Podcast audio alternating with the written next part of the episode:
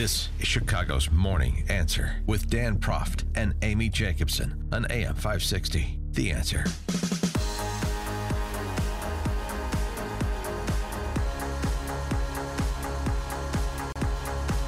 Top of the morning, Dan and Amy. Rabbi Jeffrey Myers, Tree of Life Synagogue, on CNN this morning, explaining that um, he has gotten hate communications in response to being welcoming to President Trump in Pittsburgh today. Oh, you've got to be kidding me. The irony apparently lost on the left, or whoever is uh, uh, excoriating the rabbi for saying that he's my president, he's always welcome, right? I mean, he's the president, so he's my president. I'm an American citizen, so he's welcome. The same way that uh, people uh, welcomed President Obama amid the 14 mass shootings over which he presided during his term and when he would show up on site to provide uh, consolation. I mean, it's just it's just uh, remarkable. Um, speaking of hate, this uh, congressional race in Chicago Metro, one of the key races really for Illinois, but also nationally, if Republicans are going to maintain control of the House. Peter Roskam versus Sean Casten. This Sean Casten guy, uh, it's remarkable to me that he He's is made it this far. as competitive as he Yeah, is, it's um, I can only chalk this up to people not understanding who this guy truly is, what he truly believes. You know, remember we had this discussion about Lou Holtz. Lou Holtz' uh, four rules for life. You Oh, need yes. someone to love, Someone to love. something to believe in, uh, someone to believe in, I should say. Uh, For Lou Holtz, it's Jesus Christ. Uh, someone, uh, something to do, and uh, something to hope for. So uh, we find out from Sean Casten, uh, boy, in um, no uncertain terms, repeatedly, that the someone that Sean Casten believes in is this uh, virulent, hateful gay rights activist named Dan Savage, who has suggested things like a period of mandatory abortion. He's denounced the Bible on several occasions. Yeah. Here's a, a little compendium of Sean Casten and his Oh, philosophical North Star, Dan Savage. In a recent Wall Street Journal article titled A House Majority by Any Means Necessary, journalist Kyle Peterson recounts the following. While we walk, I toss out what seems like a throwaway question. Name one current leader who most inspires you. Mr. Casten picked Dan Savage, a sex columnist. What motivated that choice? He has this combination, Mr. Casten explains, of completely righteous indignation and an awesome sense of humor. He cites a contest Mr. Savage held in 2003 to name a graphic sex term after then Senator Rick Santorum. Sex columnist Dan Savage started a campaign to rename the word Santorum, and now the first two hits you get are about the filthiest sexual neologism possible. When challenged about this bizarre choice, Casten reiterated his selection and added, But listen, the person I embraced and I will stand to this day is Dan Savage. Let's examine the righteous indignation and sense of humor of Mr. Savage that Casten finds inspiring. Savage is famous for advocating violence against political rivals, Carl Romanelli should be dragged behind a pickup truck until there's nothing left but the rope.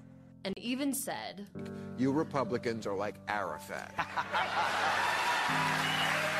Unfortunately, not exactly like him. I wish they were all dead. Yeah, that's the um, civil gosh. discourse you're looking for. Are you suburbanites from Lake County down to Hinsdale? That's who you want to represent you? He's a monster. Somebody who is an ideological and, um, uh, as it pertains to just sort of um, uh, character, social graces, a fellow traveler of Dan Savage. Go to Dan Savage's Twitter page. You'll see a picture uh, of a, a hand-drawn, you know, GOP elephant symbol with the tongue up a hand-drawn girl's dress, uh, the trunk up a hand-drawn girl's dress. What? He's, you know, he's a he tries to be overtly grotesque and shocking so that he gets attention.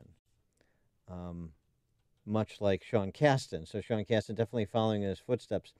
For more on this, we're pleased to be joined by Congressman Peter Roskam, Republican congressman from the 6th, to make his closing argument. Peter, thanks for joining us. Appreciate it.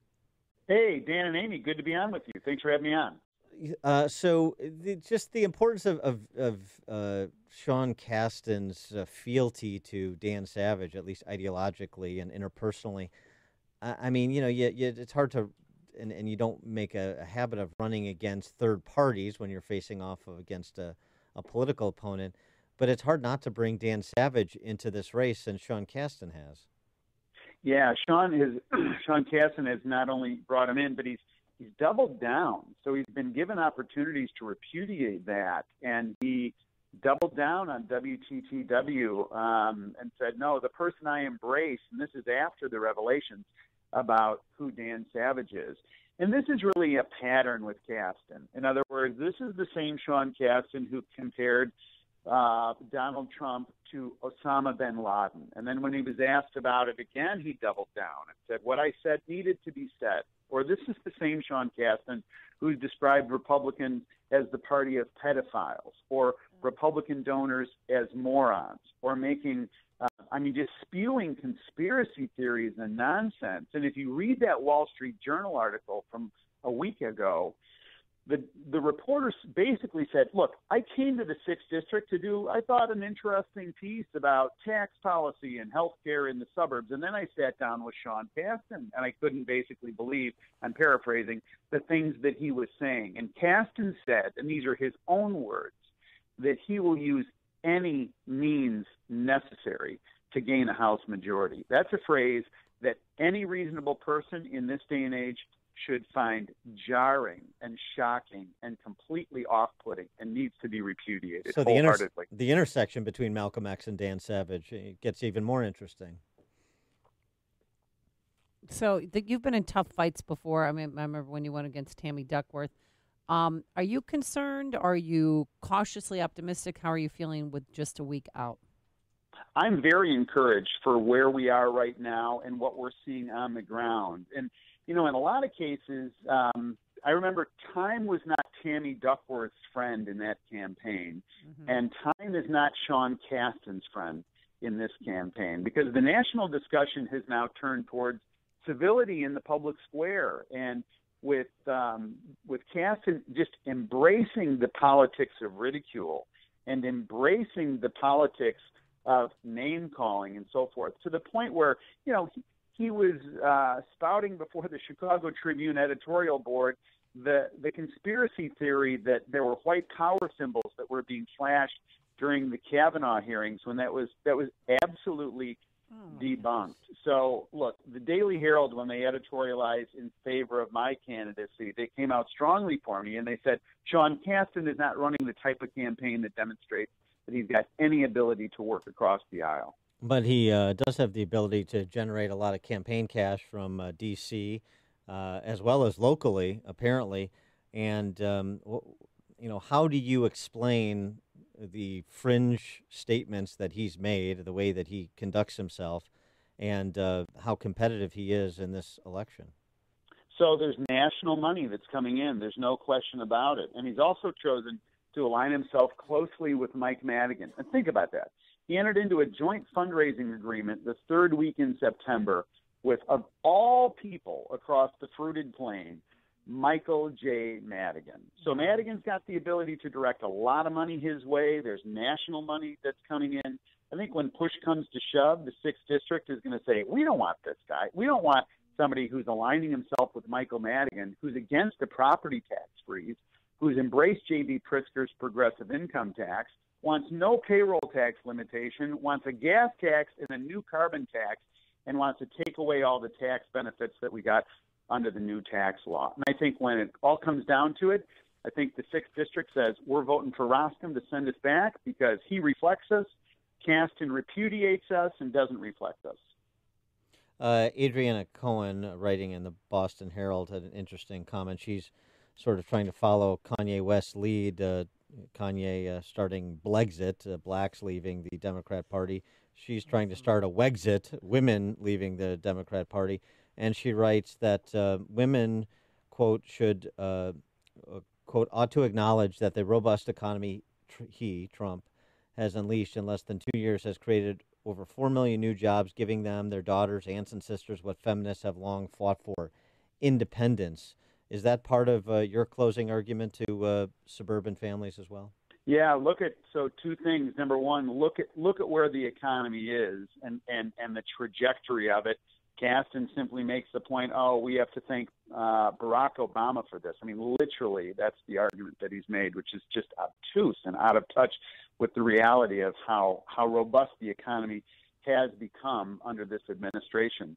And the other thing is, look, it's moms in our culture who are the guardians of civil discourse. It's moms who basically say, "Hey, you don't talk that way. I don't want to see you talking to your teacher that way. I don't want to see you talking to your classmate that way."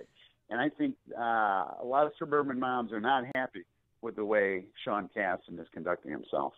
Wow. So, what a uh, final push? I know yesterday you had Senator Marco Rubio. You two had a joint. I believe press his I believe his name is Little Marco. Oh no, yeah, no.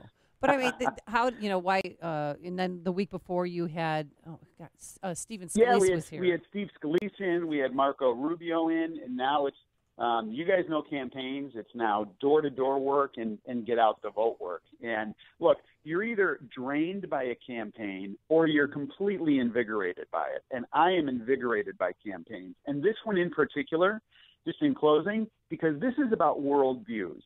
This is about uh, way beyond donkeys and elephants. This is not a shirts and skins thing. This is about how we view the world. And my point is hey, we want an economy that is robust and dynamic and expansive. We want to be able to discuss things in the public square and not be demeaned and ridiculed. And that's the reflection that I am of this district. And my opponent is going a totally different uh, direction. And I think the direction that he is prompting us to go says, hey, throw more rhetorical gasoline, call people more names, and make the square even more uh, tumultuous than it already is. Yeah, uh, I'm I'm all for you know calling politicians names, but I mean within the bounds. Uh, you know, I mean I'm all for ridicule and and not not not treating politicians as uh, as ruling class types or be- or our betters. But I mean, what Sean Casten has said is disqualifying. I, when I say fringe, I mean fringe. This is not you know oh he's a liar, he's a liar, he's a tax raiser, he's a, a uh, spendthrift the, the stuff that you hear, and then there's underlying evidence to make the argument. This is lunacy, what he's talking about. Trump is bin Laden. This Dan Savage character that he has identified as his intellectual North Star. I mean, this the, people really need to look at this. You don't even have to get to disagreements about some of the substantive policy issues, as I've said on the show before. Sean Casten is has disqualified himself based on what he said. I don't care what he's done in his career. Yeah, for sure. And I think there's there's there's so many other things that as people are focusing in now and, and they're thinking, all right, what do we want this what what do we want this like? What do we want this culture to be like um, on on November seventh when we all wake up? And do we want it do we want Casten basically out there saying, Hey, here's how you win, you know, this is what you do you call the president of the United States uh, like a mass terrorist, and you just you just add more rhetor- rhetorical gasoline on the whole thing. I don't think so. I think we can do a lot better than that, and it's time for uh, Sean Casten to be shown the door by the voters. All right, he is Peter Roskam, congressman from the sixth.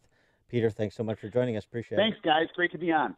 Thank you. And he Good joined. luck. Yeah, good luck. He joined us on our turnkey.pro